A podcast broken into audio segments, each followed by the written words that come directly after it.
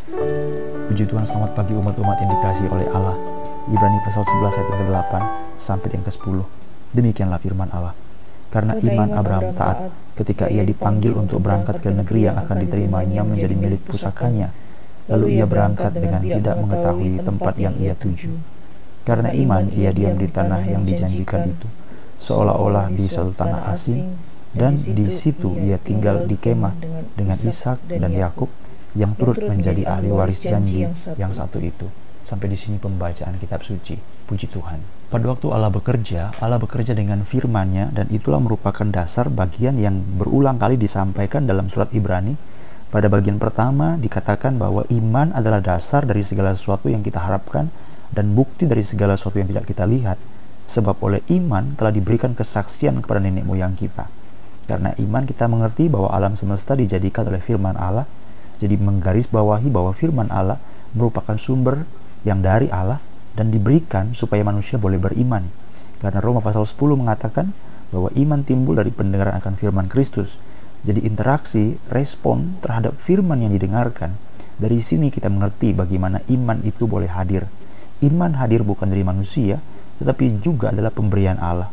Sama seperti dia yang memberikan, sama seperti itu pula pemberian yang dia berikan itu merupakan suatu bukti nyata bahwa kasih setianya siapa dirinya Allah. Pada waktu kita melihat tokoh-tokoh ini, mereka semua adalah orang-orang yang menerima firman Tuhan. Bagaimana dengan Abraham? Abraham bukan seorang percaya Yesus pasal 24 ayat yang kedua. Dia adalah seorang penyembah berhala. Tapi bagaimana mungkin dia bisa menjadi percaya kepada Allah? Dimulai dari panggilan Allah, dimulai dari firman Allah. Kejadian pasal 12 ayat 1, berfirmanlah Allah. Respon Abraham terhadap firman Allah Di situlah interaksi itulah yang kita sebut dengan iman, di mana Allah memberikan firman-Nya, Allah menganugerahkan iman lewat firman itu sendiri. Jadi ini adalah effective calling, suatu panggilan yang bersifat efektif. Karena apa? Karena ada dampak yang muncul dari panggilan tersebut, yaitu iman, yaitu reaksi, yaitu respon. Mari kita berdoa supaya setiap firman Allah yang kita dengarkan itu menghasilkan suatu respon menghasilkan suatu reaksi dan reaksi itu adalah suatu anugerah sama seperti dia yang memberikan iman, dia yang memberikan firman, dia pula yang mengerjakan segala sesuatu dengan sempurna. Alkitab mencatat mencatat dalam surat Filipi bahwa Allah lah yang mengerjakan di dalam diri kita, baik kemauan, baik kesungguhan, baik kesanggupan, seluruhnya dikerjakan oleh Allah. Kita bersyukur kepada Tuhan. Umat-umat yang dikasihi Tuhan, hal yang tidak boleh kita lupakan dan merupakan bagian yang ditambahkan pada berita mengenai Abraham yang beriman bahwa pada waktu Allah memberikan firman-Nya, Allah memberikan bukan sekedar perintah. Allah memberikan bukan sekedar perintah. Jadi kadang-kadang kita berpikir bahwa firman Allah itu semata-mata perintah. Atau kadang-kadang juga orang berpikir bahwa firman Allah itu adalah satu persuasi. Persuasi itu adalah satu bujuk rayu, ya. persuasi, bujukan. Bagaimana kita memahami? Waktu Allah berfirman, apa yang kita pahami? Perintahkah? Apa yang kita pahami? Bujukankah? Waktu kita memahami jenis daripada firman yang kita dengarkan, ini merupakan sesuatu hal yang mempengaruhi iman kita. Ada orang berpikir bahwa firman Allah itu adalah perintah. Ada yang berpikir bahwa firman Allah itu adalah persuasi. Ada yang berpikir bahwa firman Allah itu adalah teguran. Ada yang berpikir bahwa firman Allah itu juga adalah semacam sesuatu komunikasi daripada Allah. Jadi cara Allah berkomunikasi, cara Allah menyampaikan sesuatu. Ada begitu banyak saudara-saudara. Memang dalam Alkitab ada begitu banyak hal yang dituliskan uh, macam-macamnya. Pada Ibrani pasal 8, kita melihat bahwa firman itu diberikan oleh Allah dalam bentuk janji. Karena iman Abraham taat ketika ia dipanggil untuk berangkat ke negeri yang akan diterimanya menjadi milik pusakanya. Dalam hal ini, hal yang muncul, tiga hal yang terjadi, yaitu manusia itu akhirnya beriman. Karena ini janji, saudara. Maka dia beriman untuk sesuatu yang dia tidak lihat. Ini janji. Yang kedua, pada waktu dia menerima janji itu, maka dia memiliki pengharapan bahwa janji itu akan digenapi karena janji adalah sesuatu yang diberikan bukan dalam bentuk kenyataan yang sudah terrealisasi. Namanya janji. Kalau janji itu kan yang diundang adalah reaksi pengharapan. Yang ketiga, kita melakoninya, melewatinya dengan ketaatan. Itulah sebabnya Alkitab mengatakan, karena iman Abraham taat kekayaan, keagungan, keajaiban dari pekerjaan Allah. Yaitu waktu dia memberikan firman, Tuhan tidak memberikan uang tunai. Tuhan tidak memberikan jawaban doa. Tuhan tidak memberikan sesuatu hal yang real. Dia tidak memberikan perintah semata-mata. Persuasi atau ajakan semata-mata. Teguran semata-mata.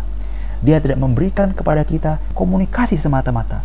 Tetapi dia memberikan semuanya itu dalam bentuk janji. Ada perintahnya, tapi perintah itu mengandung janji ada tegurannya, tapi ini bukan teguran karena benci, tapi teguran bukan semata-mata karena kasih, tapi teguran itu punya janji. Apa yang diberitakan kepada kita itu mengandung janji. Ini juga yang diberitakan dalam Ibrani pasal yang ke-6, saudara. Ibrani pasal yang ke-6, dalam ayat yang ke-9, dikatakan, Tetapi hai saudara-saudaraku yang kekasih, sekalipun kami berkata demikian tentang kamu, kami yakin bahwa kamu memiliki sesuatu yang lebih baik yang mengandung keselamatan. Jadi Alkitab hendak mengatakan sama seperti apa yang Allah berikan janji, demikian juga Tuhan mau kita punya reaksi dan setiap reaksi kita itu adalah reaksi perbuatan pelayanan yang mengandung keselamatan. Kalau kita baca dalam Ibrani pasal 6 ayat yang ke-9 dan yang ke-10, tetapi kami ingin supaya kau masing-masing menunjukkan kesungguhan yang sama untuk menjadikan pengharapanmu suatu milik yang pasti. Ada interaksi yang Allah terus inginkan, ada komunikasi yang tidak pernah putus, ada respon yang tidak pernah berhenti. Dalam hal itulah Allah memberikan janji, dalam hal itu pula lah kita beriman, dalam hal itulah Allah berfirman, firmannya mengandung janji, peringatannya mengandung janji, panggilannya mengandung janji, ajakannya, persuasinya mengandung janji, komunikasinya mengandung janji. Kita beriman, kita berpengharapan, dan akhirnya kita taat menjalaninya. Kita bersyukur kepada Tuhan. 1 Timotius pasal yang keempat 1 Timotius pasal yang keempat, Alkitab mengatakan ayat yang ketujuh, latilah dirimu beribadah. 1 Timotius pasal 4 ayat 8, latihan badan ini terbatas gunanya, tetapi ibadah itu berguna dalam segala hal karena mengandung janji. Betapa ajaibnya Allah, betapa kayanya Allah, betapa mulianya Allah, betapa limpahnya Allah, betapa lincahnya Allah. Waktu dia memberikan segala sesuatu, segala sesuatu yang dia berikan itu mengandung janji. Allah tidak pernah memberikan perintah, kalau perintah itu tidak ada artinya. Allah tidak pernah memberikan larangan kalau larangan itu tidak ada artinya. Allah tidak pernah memberikan ajakan kalau ajakan itu tidak ada artinya. Allah tidak pernah memberikan suatu komunikasi, firmannya diberikan kepada kita kalau itu tidak ada artinya. Jadi dalam segala sesuatu boleh kita sebut, ini semuanya mengandung janji. Perintahnya mengandung janji. Bahkan ibadah yang kita laksanakan pun mengandung janji. Pada waktu Allah memberikan firmannya kepada kita, dia pun meminta supaya ada respon, keselamatan, iman, ketaatan, pengharapan, supaya kita menjadikan pengharapan itu milik yang pasti. Mari, Tuhan minta kesungguhan. Jadi ini semua interaksi yang tidak pernah putus, saudara-saudara. Jadi sama seperti misalnya saya kirim barang, waktu saya kirim barang ya sudah selesai. Karena waktu saya kirim barang dari A ke B, maka A kirim, B terima, selesai. Begitu ya.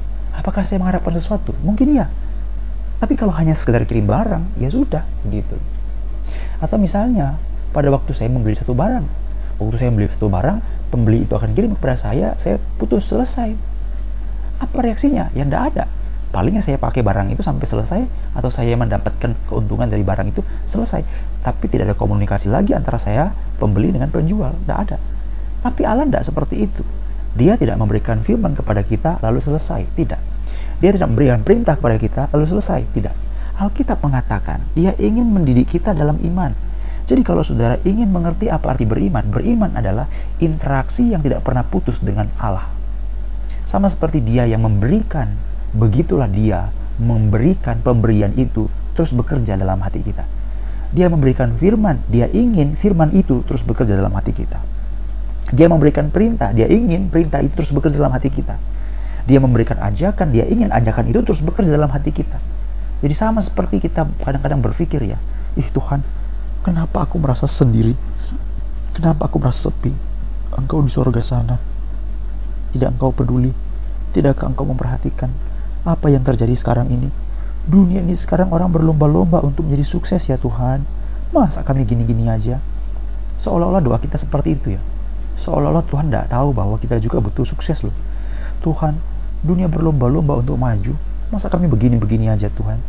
seolah-olah Tuhan itu di sorga cuma kasih tahu firmannya dan dia nggak peduli dengan kemajuan kita gitu ya Tuhan engkau tidak mengerti engkau bukankah mengetahui segala keperluan-keperluan yang kami butuhkan hari-hari ini.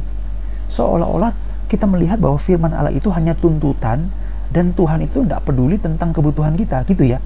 Sehingga sekarang doanya mulai diganti.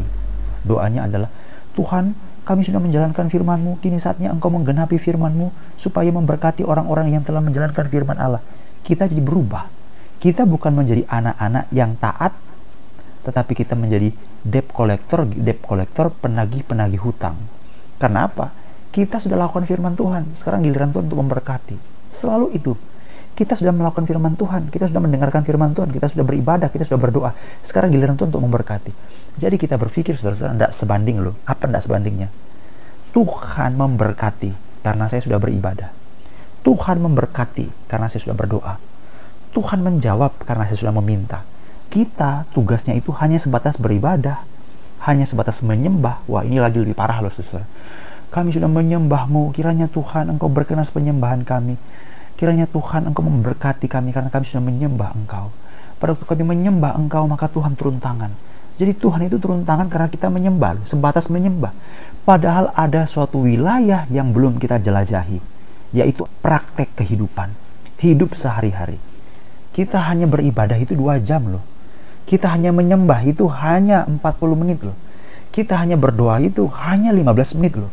Kita hanya dengar firman Tuhan itu hanya satu jam loh tetapi kebaktian yang dua jam, yang di dalamnya itu kita dengar firman Tuhan, di dalamnya itu kita menyanyi, di dalamnya itu kita berdoa, dua jam itu kita rasa cukup menjadi alasan tiba saatnya Tuhan memberkati kami.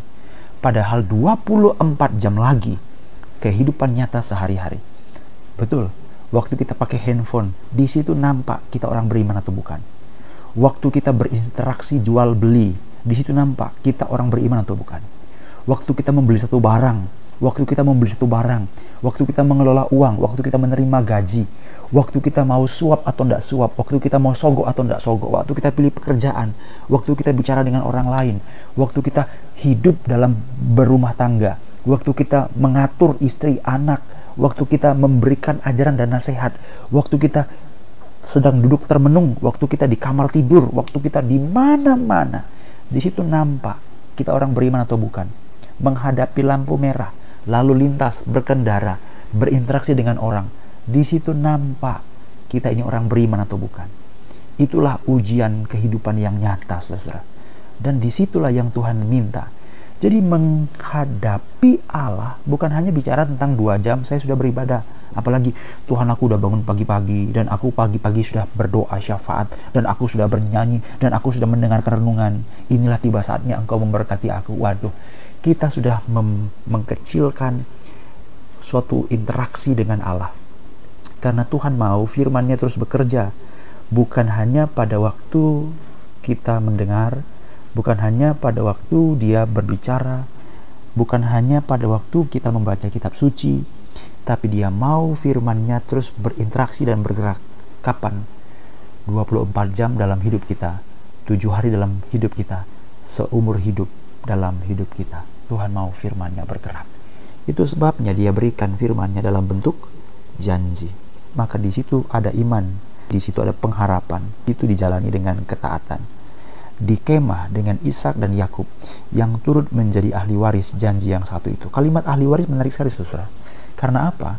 Karena pada waktu Alkitab menggunakan ahli waris bagi Abraham, maka sebenarnya ini juga berkaitan dengan kita. Saya ulangi ya karena waktu Alkitab menggunakan kalimat ahli waris dikenakan dengan Abraham, Ishak dan Yakub ini juga dikenakan kepada kita. Karena apa? Alkitab mengatakan bahwa kita juga menjadi ahli waris. Ahli waris menjadi keturunan. Keturunan siapa? Keturunan dari orang-orang yang percaya. Roma 8:17 mengatakan kita adalah ahli waris yang berhak menerima janji Allah kita adalah ahli waris yang berhak menerima janji Allah. Galatia pasal 4 ayat yang ketujuh mengatakan, kamu adalah ahli waris. Kamu adalah ahli waris. Jadi kita ahli waris, ahli waris siapa? Ahli waris dari Allah.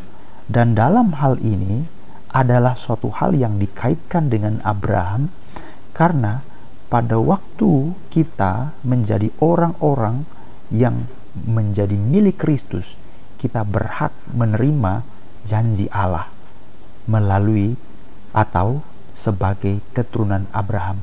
Galatia pasal yang ketiga ayat yang ke-26 Sebab kamu semuanya Galatia 3.26 Sebab kamu semuanya adalah anak-anak Allah Karena iman dalam Yesus Kristus. Ayat 27 Karena kamu semua yang dibaptis dalam Kristus Telah mengenakan Kristus. Ayat 28 Dalam hal ini tidak ada orang Yahudi atau orang Yunani tidak ada hamba atau orang merdeka, tidak ada laki-laki atau perempuan, karena kamu semua adalah satu di dalam Kristus. Puji Tuhan. Ayat 29. Dan jikalau kamu adalah milik Kristus, haleluya, maka kamu juga adalah keturunan Abraham, sama seperti Ishak, sama seperti Yakub, yang berhak menerima janji Allah. Jadi saudara-saudara waktu Alkitab mengatakan ahli waris, itu bicara juga tentang bukan Abraham, Ishak, bukan Abraham, Yakub, tetapi juga kita. Karena kita adalah milik Allah. Kita adalah anak-anak Allah. Kita juga adalah keturunan Abraham oleh iman yang berhak menerima janji-janji janji Allah yang diberikan kepada Abraham. Dan Alkitab mengatakan, kalau engkau jangan lihat janjinya dulu saudara, karena kita masih bicara masalah langkah awal. Karena engkau adalah orang yang disebut ahli waris bersama dengan keturunan dari Abraham. Sama dengan Ishak, Yakub, keturunan Abraham. Oleh iman, Alkitab mengatakan, kita masih awal ya, tinggal di kemah. Jadi jangan lihat janjinya dulu, tapi lihat dulu fenomenanya, yaitu apa? Tinggal di kemah. Seolah-olah tinggal di satu tanah asing. Dan di situ tinggal di kemah apa maksud kalimat ini? Tidak ada kenyamanan, tidak ada ketenangan. Jadi orang selalu ingin merasa bahwa kalau aku anak Abraham, kalau aku menerima janji, langsung dia pikirkan ketenangan, langsung dia pikirkan kenyamanan. Langsung pikir dulu yang pertama-tama, saudara. Seolah-olah tinggal sebagai orang asing. Yang kedua, tinggal di kemah. Jadi pilih ahli waris, bicara ahli waris, jangan langsung bicara endingnya, Jangan bicara ujungnya, bicara dulu pangkalnya, bicara dulu awalnya. Jangan lihat akhirnya, lihat dulu pertama-pertamanya, yaitu waktu Allah membicarakan tentang Abraham yang menerima janji itu, maka dia tinggal di kemah. Dia tinggal seolah-olah, seolah-olah di satu tanah asing. Demikian pula dengan Ishak, demikian pula dengan Yakub, demikian pula saudara dan saya. Karena Ishak adalah ahli waris, Yakub adalah ahli waris, saudara dan saya juga adalah ahli waris. Jadi kalau Abraham tinggal di kemah, Abraham seolah-olah di tanah asing.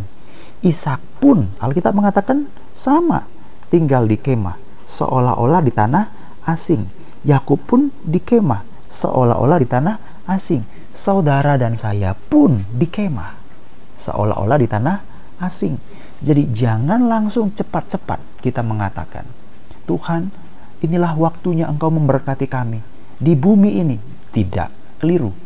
Teologi kemakmuran mengatakan Tuhan menggenapi janjinya di bumi ini. Tidak. Penggenapan janji kita bukan di bumi, tapi di mana? Nanti. Sekarang ini kita masih tinggal di kemah, seolah-olah di tanah asing. Itu sebabnya ini bukan bicara masalah kenyamanan. Ikut Tuhan bukan bicara masalah kenyamanan. Sampai Tuhan memanggil kita ke rumah yang sejati. Sampai Tuhan memanggil kita ke tanah perjanjian. Kita masih menjadi orang yang harus menerima firman Tuhan yang diberikan dalam bentuk janji. Ada tiga hal yang perlu respon, reaksi terhadap janji. Beriman, berpengharapan, dan menjalani dengan penuh ketaatan. Itu dia. Jadi biarlah Tuhan tolong kita supaya kita bisa mengerti. Rumah kita bukan di dunia ini. Respon kita adalah kita hidup seolah-olah di satu tanah asing. Karena dunia ini bukan rumah kita. Kewarga negaraan kita bukan dunia ini. Selama kita di dunia ini, kita berjalan seperti musafir, seperti orang di kemah, seperti orang pakai tempat penginapan. Rumah ini, dunia ini adalah seperti tempat hotel penginapan sementara, bukan tempat kita tinggal. Jadi, Tuhan Yesus mengatakan begitu banyak kalimat-kalimat tentang hal ini. Biarlah kita sadar bahwa apa yang kita kerjakan di dunia ini bukanlah akhir dari segala-galanya, tetapi justru adalah bagian-bagian yang akan mencerminkan tempat di mana nanti kita akan berada, yaitu surga yang mulia.